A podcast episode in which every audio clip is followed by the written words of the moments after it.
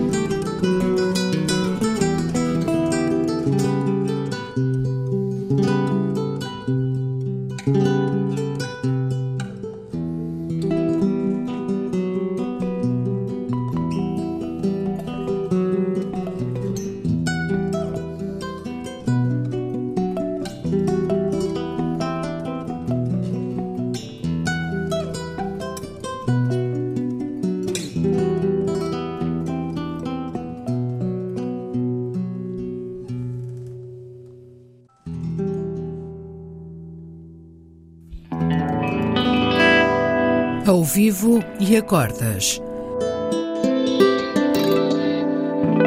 Duos de guitarras. Um programa de Bruno Santos.